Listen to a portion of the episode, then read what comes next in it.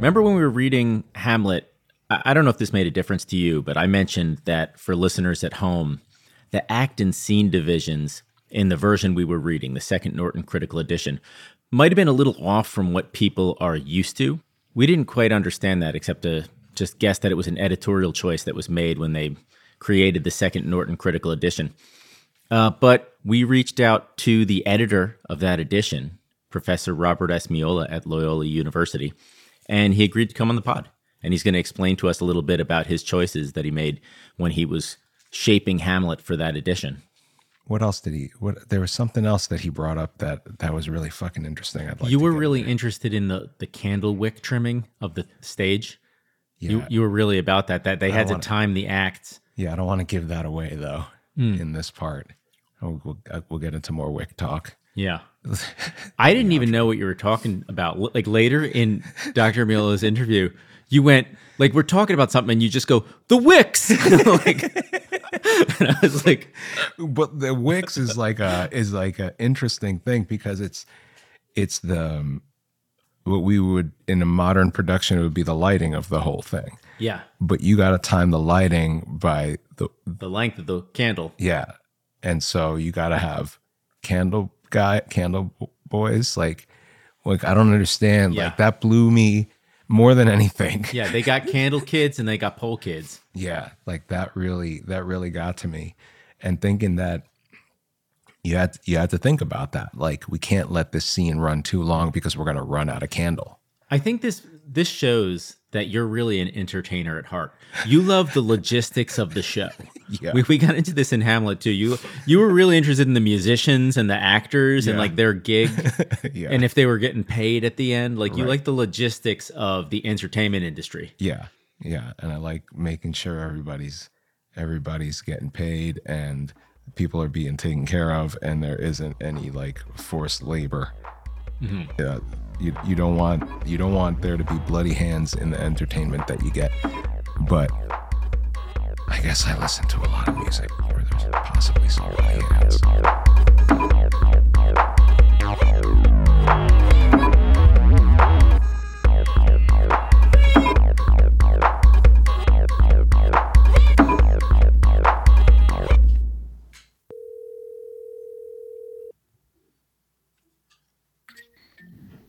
Hello? Hey, is this Professor Miola?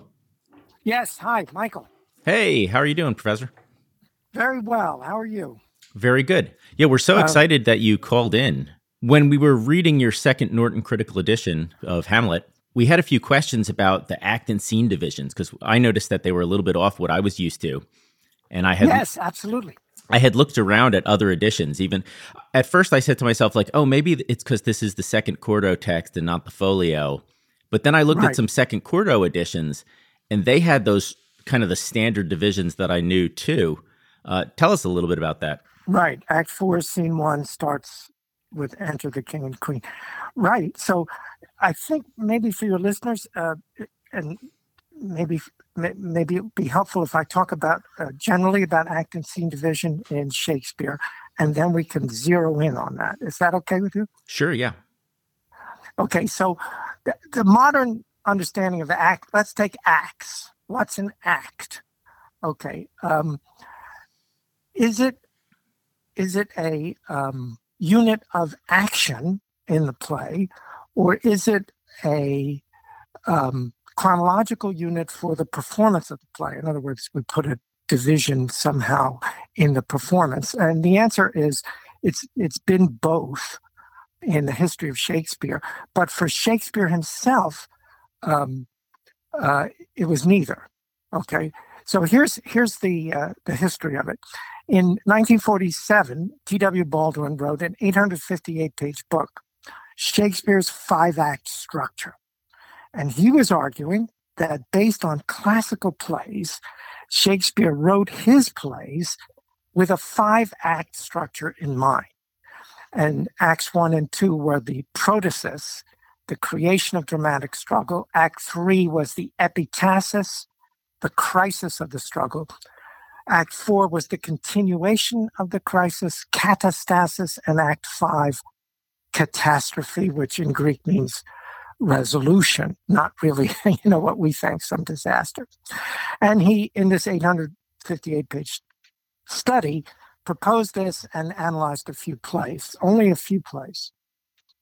Turns out uh, that's really only three uh, segments. That's creation of dramatic struggle, crisis, and resolution, not five. And it turns out that none of the playwrights in the period seemed to think like that. Uh, W.W. Greg surveyed prompt books and found that only the ones for private companies for boys were divided into acts, but for the men's companies at public theaters, namely Shakespeare, not a single prompt book was divided into acts. 74 printed plays for adult companies from 1591 to 1607. 74 printed plays, only Ben Jonson's are divided into acts. So the people printing these plays weren't thinking of them in terms of acts. And Jonson, of course, that makes sense. He's the most classical playwright, consciously imitating Terence, Plautus, Seneca, and so on. None of the 18 Shakespeare quartos printed in his lifetime are divided into acts, not a single one. Only the 1622 Othello has three acts noted two, four, and five. So, from the printed record, people aren't thinking in terms of acts, playwrights, and theater companies. If you look at the manuscript record, there are only two manuscripts which show act division. So, what do we conclude? The plays for the public theater in Shakespeare's day were written for continuous and fluid staging. And, and act divisions are a later imposition. Uh, in private theaters, this is not the case. In private theaters, Gary Taylor has shown after 1607, which is, of course, after Hamlet, um, people used act divisions for very practical reasons. They needed to trim candles, and they had entertainments in the in the intervals, and you know they sold things. So you break, break up the play, put on a jig, and sell some, you know, uh, walnuts or whatever. It's, it's the concessions. That's that's yeah. the time when you sell concessions. Concessions and also candle trimming uh, has been shown, and and also entertainments. They had they had jigs and dances in between Whoa. at the intervals. So. So why do we think Shakespeare wrote in acts? Well, the reason is by the 60 in 1623, when the first folio was printed, these private theater practices had taken hold and, as Gary Taylor argues, migrated into the public theater. But this is after Shakespeare was dead and after his plays had been written. Right. I was going to so, ask you about that because I, I, had heard that the folio was kind of the first appearance of a really rigid act structure for a lot of these plays. Yes. 28 of the 36 folio plays are divided into five acts. Two of these are partially divided. Hamlet is one of those that is partially divided, as Act One and Two noted. So, so what has obviously happened is the plays have been retrofitted to conform with printing practices of the 17th century to sell the volume. I mean, Jonson's folio had sold in 1616, and now Shakespeare's folio is coming out in 1623, and you wanted to look hip and classical and all those things at the same time. So you divide it into acts. Who divided it into acts? Well, th- the most rigorous analysis is by a scholar named James Hirsch, who argues that the act divisions in the folio were created by two persons, you know, people in the printing house, and imposed upon play manuscripts and that by the way there's no systematic uh, um, methodology for imposing the acts. That they were quote hirsch concludes from the brain of polonius. Mm-hmm. so so that's act division okay? What about scenes? Scenes are really important. Scholars all agree shakespeare wrote scenes. And what constitutes a scene, scholars mostly agree, um, is the clearing of the stage. Right, exeunt. It, right, or yeah, yeah, that's it. Uh, but there are exceptions. Everything's complicated, right? Not if the exiting or entering characters express awareness of the other group. That seems to be a gray area. Um, the, the important thing is, despite the name scene, skena, it is not a matter of place, of fictive locale, but it's really a matter of character and action, as you would experience it in the theater.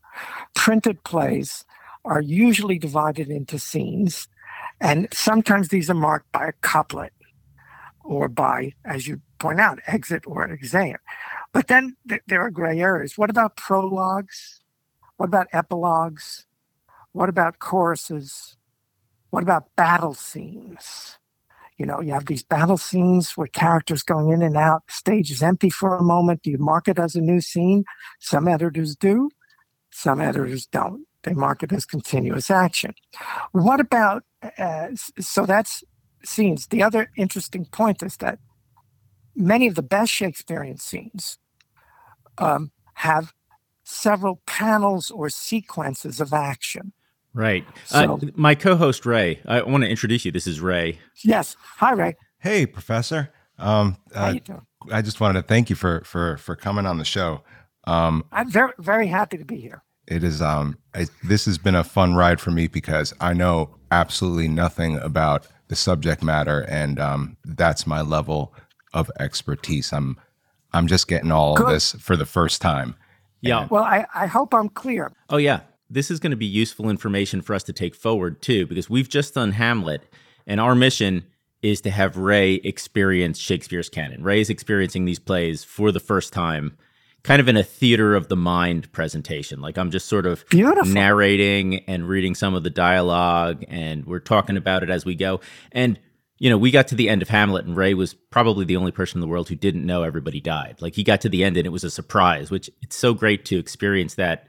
Even for me, it's like watching a great a movie that you love with your best friend, you know, and you get to experience yeah. it again. Yeah, it's, it's, that is beautiful. Yeah, well, that's what we're supposed to be doing, right? I mean, you know, making these plays uh, speak to people and and move them or not. It's not really about, um, you know, our own ideas or the scholarship. The, it, it, people always argue about should Shakespeare be required, and and I they always think I'm going to say absolutely, absolutely, everybody has to. Be, and I always say, well, he does pretty well in the open market. Yeah. yeah. he's done pretty well for 400 years. I don't think I don't think we have to worry about forcing people, you know. Yeah, that's something we've talked about is the longevity of this art, and that's just something for me that makes it interesting in its own right. It's like a movie that never leaves the theater. Like what makes this material so engaging that you know yeah. most people can't name another early modern playwright, right? But everybody right. knows Shakespeare. Mm.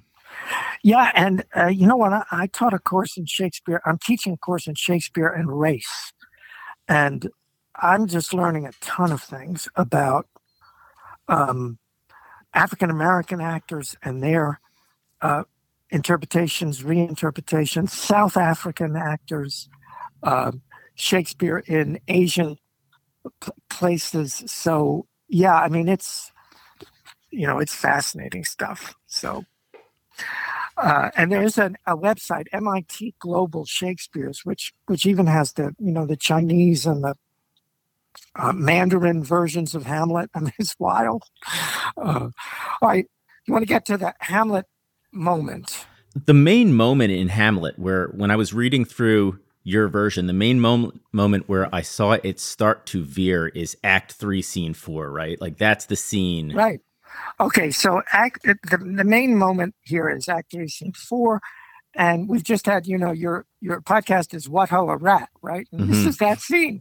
Yeah. Uh, be, so that's great uh, because it's perfectly appropriate for you to, you know, want to know everything about that scene. So he he Hamlet kills Polonius, What Ho Rat, and and then we have the whole dialogue with Gertrude his mom.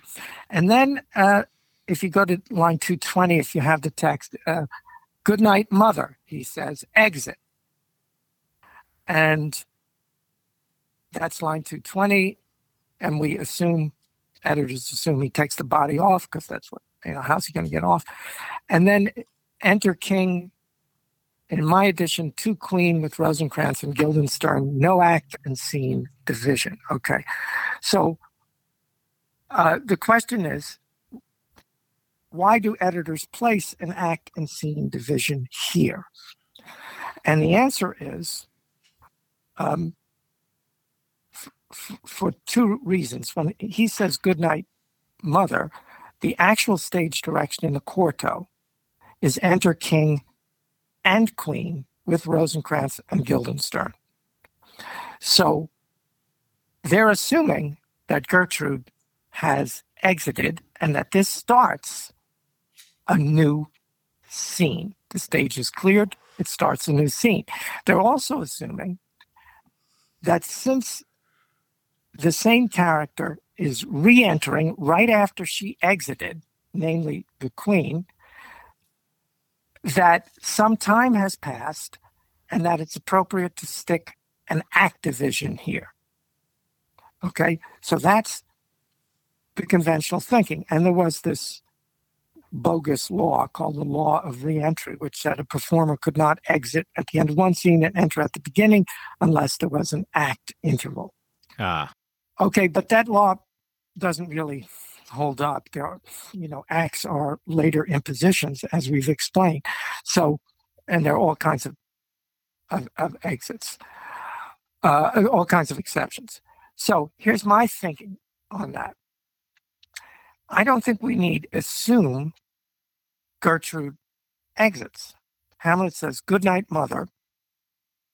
There's no reason to assume she exits um, except for that it says enter king and queen like, uh, after. So you have to, so something's wrong. Either there's a missing exit for Gertrude or the exit king and queen is wrong. One of those two is wrong. They can't both be right. Hmm. Right. Yeah. The queen is still there. So the stage never actually clears. Right. Hamlet leaves. So, and if we consider what Claudius's frame of mind is there, is he going to wait to go check up on what happened between Hamlet and Gertrude? Probably not. He's probably waiting to hear the results of this conversation. And in this read, he's kind of running in right afterwards. Like, what happened? Exactly. Exactly right. So that whole idea. And then when he says, there's matters in these sighs, these profound heaves, you must translate.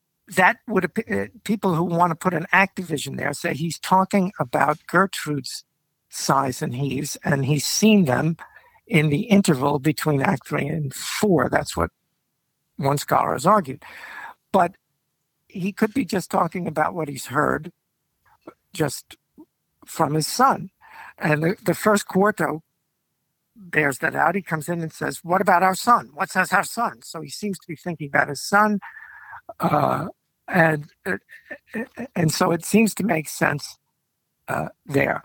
Um, the read that you just mentioned of the, the scholar who thought that he's discussing Gertrude's sighs and heaves, that seems very counterintuitive to me because nobody throughout the play has been discussing Gertrude's mental state. She's kind of blank, or, or at least yep. we've been discussing Hamlet, like the sighs, the profound heaves. Like that's obviously to me someone talking about Hamlet. So that argues for continuous action, which is what I'm voting for in this edition that um, that what ha- that this all happens rapidly, and Hamlet drags the body off the stage. In comes the king, and things just keep cooking from there. So, um, so that's why I didn't put an act or a scene uh, uh division there thinking that what must be wrong is the exit king and queen. I mean, enter king and queen, and and and and so put it put it that way. So I'm not alone in that decision. Gary Taylor in the new Oxford edition, hmm. 2016, he writes this about this. Alternatively, the queen leaves the stage. Her reentry here, her reentry here would establish a new scene with a passage of time and change. Most texts since 1676 have begun Act Four here. Most productions follow the 1603, 1604 to 5, and 1623 texts, with the king entering to the to the queen who remains in place, and that's what Taylor does. That's what I do. So, so I, you know, it is just a matter of how you want to read the early text and how you want to imagine uh, the stage action. Hmm. Yeah, I can.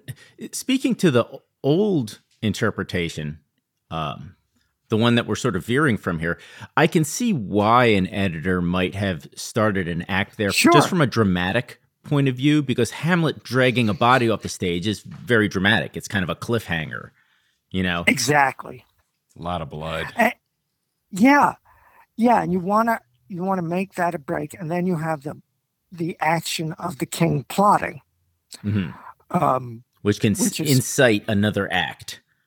Yeah, yeah. So you can you you can do that, uh, or you can read three to four as uh, you could read that King entrance as a continuation of the plot, which begins with him, um, you know, with all of his machinations against Hamlet.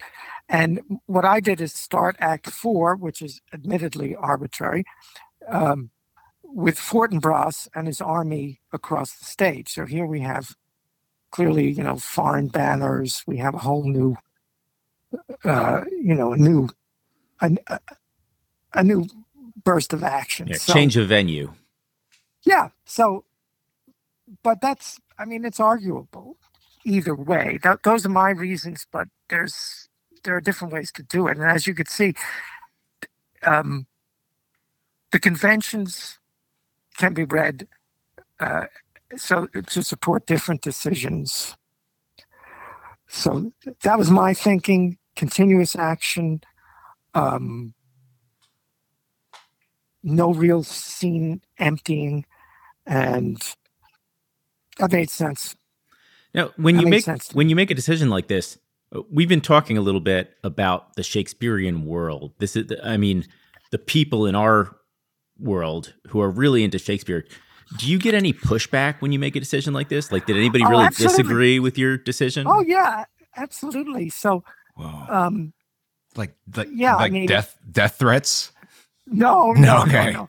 no. no uh, I was in Spain at a conference, and when this came out, when the first edition came out, and um, and I was I was at the bar, you know, and, and talking, and, and I noticed somebody was sort of hovering around, hovering around, and I was in a conversation, and like for 20 minutes, and then uh, I turned away, and it was a Spanish scholar who came up and said, "Why did you put Prince Solid?"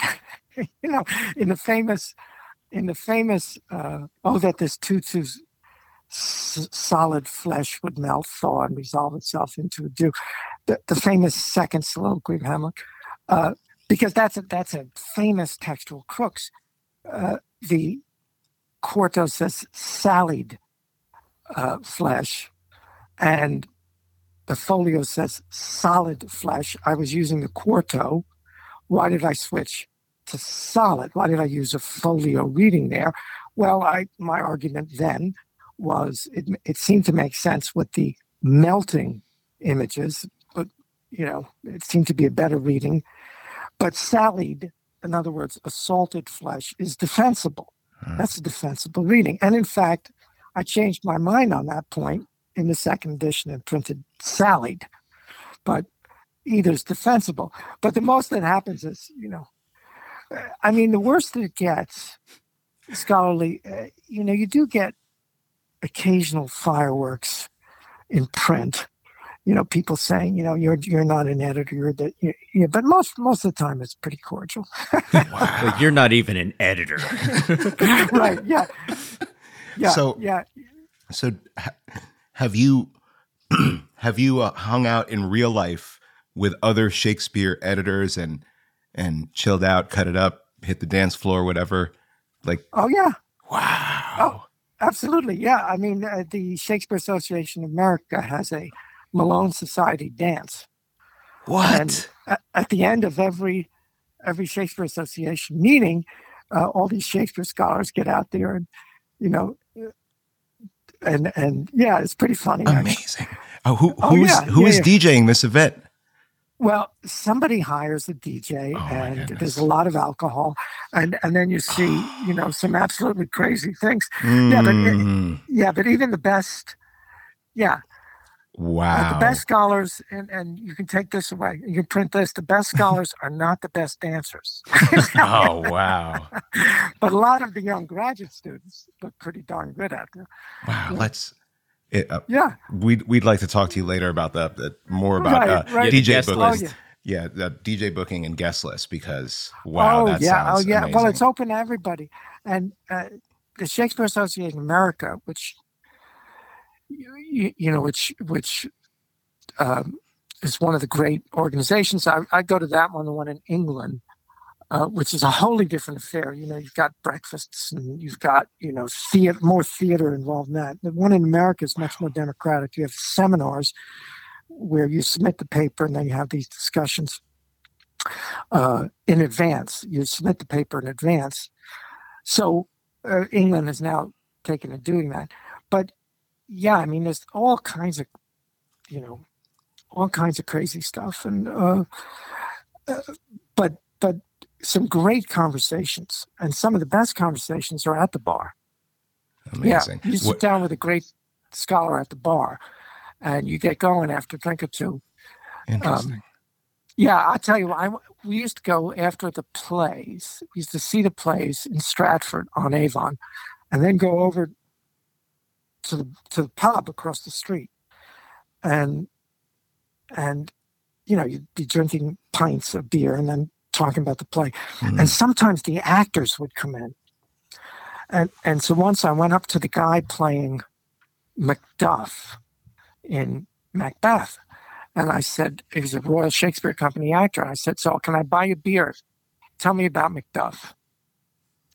And he said, "Sure, you can buy me beer." Bought him a beer, and he said, the damnedest thing about this part is he has no good lines. And I said, What? What do you mean he has no good lines? He said, Yeah, every time he's talking, my voice is in my sword. I have no words. And he began, you know, he knew he knew the part. So he was quoting the part to me about how many times Macduff says, I don't know what to say. but only an actor, you know, could tell you something like that, who lives with the part. And then he said, he said, you know, the other thing is the big moment in the play, Macduff comes in with Macbeth's head.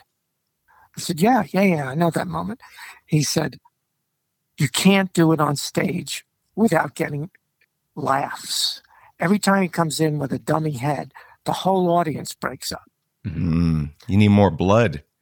This, I think that they're not depicting this thing without enough blood. The castle is hard to clean. There's a lot of blood. Yeah. like it's not, yeah, more blood would help out that scene. So he says to me one day, I I brought in the head in a burlap bag so that people wouldn't laugh. He said, but then I made the mistake of putting it on the stage and it went clunk and the whole audience with with um with the podcast as and and God bless Mikey's heart here. Um, he's explaining all of this to me while I'm consuming a decent amount of cannabis, and I wonder yeah, about yeah. I uh, like which. It, all right, there's some drawbacks to that. I understand, Mike. You're you're having it's an uphill battle dealing with me. oh no, but, it's fun. Great. Um, now, how, how do you think that in in these ancient times that they were that there was any consumption of of cannabis at these events. I mean, there's Cannab- there's the wicks is already blowing my mind, but I'm wondering about this in addition. I, I don't know. I, I, I don't I don't know the history there, but there was plenty of ale. Yeah. And there was plenty of ale, and you know, theaters were off limits in the London town because of prostitution. Oh. Um, mm-hmm. Yeah, the share the the theaters were built on Bankside on the other side because they could. There are two reasons. One was th- three actually. Prostitution flourished, pickpocketing and also they were worried about sedition Mhm. because when you played the history plays and and then you had you know kings being knocked off they they didn't want the crowds to get the wrong idea that you Yeah. could knock off a king or you could well so they you know plays before they were printed had to go to a censor the master of revels who would you know x out scenes that that were likely to inflame uh, people to rebellion. But the, in the contemporary accounts of theater, there's all kinds of talk about pickpockets and and prostitution. Yeah. So yeah, there's and and when they re, rebuilt the globe, they found you know all kinds of rap, all kinds of debris that was organic from people eating during the play. Right. And throwing stuff. Sometimes Yeah, you got to throw a throwing stuff on the tomato. Yeah, or- or-. Yeah. That's interesting. Yeah, we think of we think of Shakespeare in stained glass, but he was anything but. I mean, the theater was uh, a rough. I mean, there were performances at court, which were pretty fancy. You know, you were performing for the king. Yeah, and the queen and the nobles. Yeah, but the, but the public theaters, the, you know, those were, you know, they they were affordable, and they were raucous. From what Hmm. we know, raucous entertainment. Yeah, standing room only. I, I went to the Globe and it was all you just stand in front of the stage. There's no seats. Hmm. Yeah, and they do a great job of of of giving you um you know trying to trying to give you some experience. There's some seats they cost more money. Yeah, and cushions cost even more money. Yeah, I was a groundling. You're a groundling, Oh, yeah. Yeah, so you, I mean, yeah, Shakespeare mixed it up. He adapted plays. He he, he showed every instinct of being a successful guy in the theater. He was also pretty savvy, from what we gather bi- biographically, making real estate investments back home. Hmm. Yeah, he was an upstart crow, right? Yeah, right, right. And that was, yeah, Greene's remark about him not having That a was his- university education. That was his side hustle. He was he was doing real estate and gloves. Yeah, gloves. no, he was he, he was a middle aged guy. He was Yeah. yeah. he was his dad was a glover, and he was he was buying um, you know buying he bought the best place in town, the biggest place house in town. Uh, you know, as he was successful in the theater, but it wasn't easy to be successful in the theater.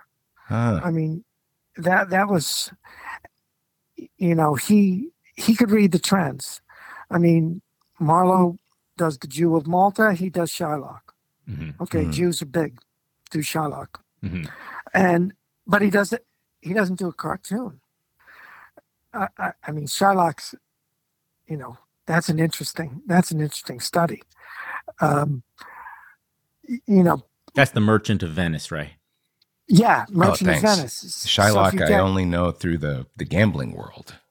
yeah, yeah Yeah. so um but the the great thing i learned about i've been learning about the from the shakespeare and race course is the is the way that characters of color or ethnic variation or difference are are are treated and and and what the relations you know shakespeare's writing during the beginnings of the slave trade so does that register where does that register in the plays Hmm. play like the tempest um Yeah, Caliban, right? In the Tempest is a character of color. Uh, well, yeah, he's the one who has been adopted as a character of color by you know. Uh, yeah, that that would be one- that would be one place certainly because he he says this island's mine and you guys came and took it over, so that seems to to resonate with colonial enterprises of you know the the Great British Empire. But- Hmm. everything's up for reexamination. Um, I'll just give you one last anecdote. I'm doing this Macbeth, a new edition of Macbeth that is, I'm hoping, is a- anti-racist. Uh, in that, race for Elizabethans meant um, it meant country, as well as it didn't mean skin color. It meant nationality. So, for example, they thought of the Irish as a barbarous race who should be conquered. Mm-hmm. And they tried, the English, you know, the whole history of Ireland and England. And Scotland, where Macbeth is set, also, you know, those barbarous Scots. And Macbeth plays that out, you know, in the play you've got witches and you've got this tyrant and, and the English come in at the end of the day to save Scotland from itself. Well, I was I asked the question. So, what do the Scots think of this? Hmm. You know, so so I wrote to some Scottish scholars, and they said, uh, "Why don't you come over and look at our archives? We got plenty to say about this." So, I went over to Scotland this past summer. Nice. I couldn't believe what I found. I mean, um, one example is this: that in a Scottish rewriting of the play, instead of coming in with Macbeth's head, Macbeth comes in with Shakespeare's head. and he says, You know, you son of a bitch, you made me into a tyrant. You destroyed my legacy.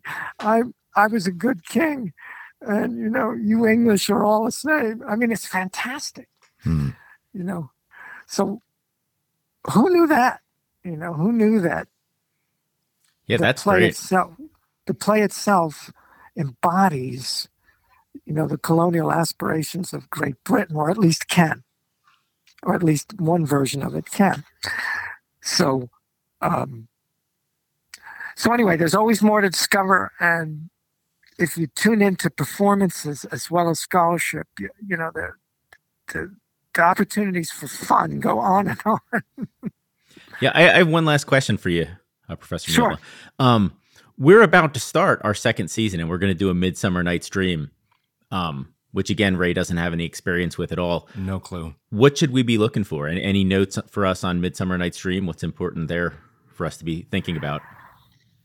Yeah, uh, that play. I love to teach that play because um, th- things. It, it, it's it's surefire theater.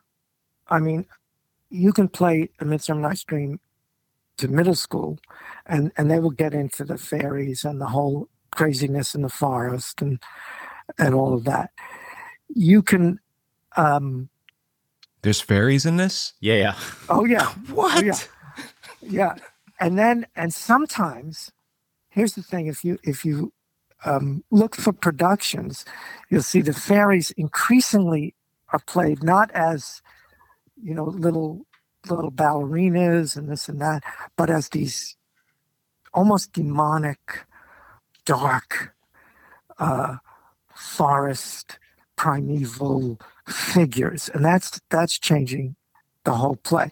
The wow. the male female dynamics in that play are really interesting. Um, in the first the first scene, Theseus, a mythological figure, says to Hippolyta, would be with my sword, you know, but now we're going to get married. And it's in the old days that was treated as okay, so, you know, they had a fight and now they're going to get married. Hmm. Well, as you do. Yeah. Yeah. Yeah. And, and now we're going to have this nice play. Well, I saw there's a production online in which um, Hippolyta comes in in a cage. She's in a cage, and Theseus is dressed as Hitler. So the idea is he's not this noble Athenian mythological figure, but he's a power mad machismo guy. And then this, this, and she's the dominated, suppressed female. And then th- this dynamic stretches into the forest with Oberon and Titania, and and so on. So it's it's just you know. So my advice would be to look for some YouTubes. I can say I'll send you some. I'll send you some clips. Oh, great, great. I'll send you some clips, and you can um, look for some YouTubes to sort of spice things up and see what the possibilities are. But you very rarely nowadays will see a straight up uh, joyful, airy fairy dream, you'll see the play beginning to explore male female relations. um, even the domination of um, the fairies uh, and so on. And there's a version with Kevin Kline Hmm. um, that is, yeah, Midsummer Night's Dream with Kevin Kline plays Bottom, and and that's great fun. So Awesome. yeah, so I'd say I'll send you some clips just for some fun, and you can, you know, take it from there. Great. Thank you so much, Professor Miola. Thanks for coming on the show. Thanks for explaining some of this to us. It's great to And have an actual expert in the room. Yeah, blessings on you both for all the good work you do. And uh, Rey is the student, right? Yeah. Yes. Well, yes. I, I salute you because the whole university really is about students. And, you know, the professors, we're just there, but the student is the highest vocation at the university. So that's what matters. Uh, I'm I'm a I'm a white belt every every dojo I go in. Okay, take care, guys. Okay. Thank you, Professor. Bye bye. Sure. Bye bye.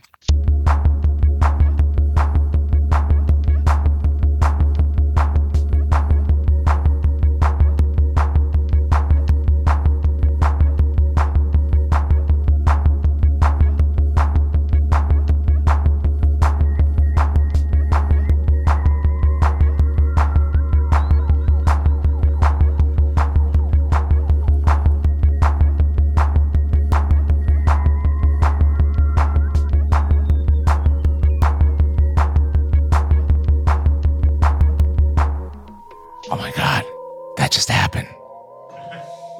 Ladies and gentlemen, that was Robert Esme fucking Ola. What Yes, the yes, fuck? sir. wow, that was like talking to King James. Yeah. It was like talking to King James or talking to um, I don't know who else edits stuff, big stuff. Who, who's That's all an- I got. like editor? because it's like everybody knows about the Bible and then they know about Shakespeare, right? Mm-hmm. Like what what's in between the Bible and Shakespeare? Not much. Yeah, so that's that's all I got. Yeah. An apt analogy. Wowza. Um, he made me nervous. Yeah. Yeah, A little bit. yeah, yeah. Because that's uh, so it's like you, Robert S. Miola, King James Shakespeare. Shakespeare. That's like this yeah. is like this is my pipeline into the whole thing. Right. Wonderful.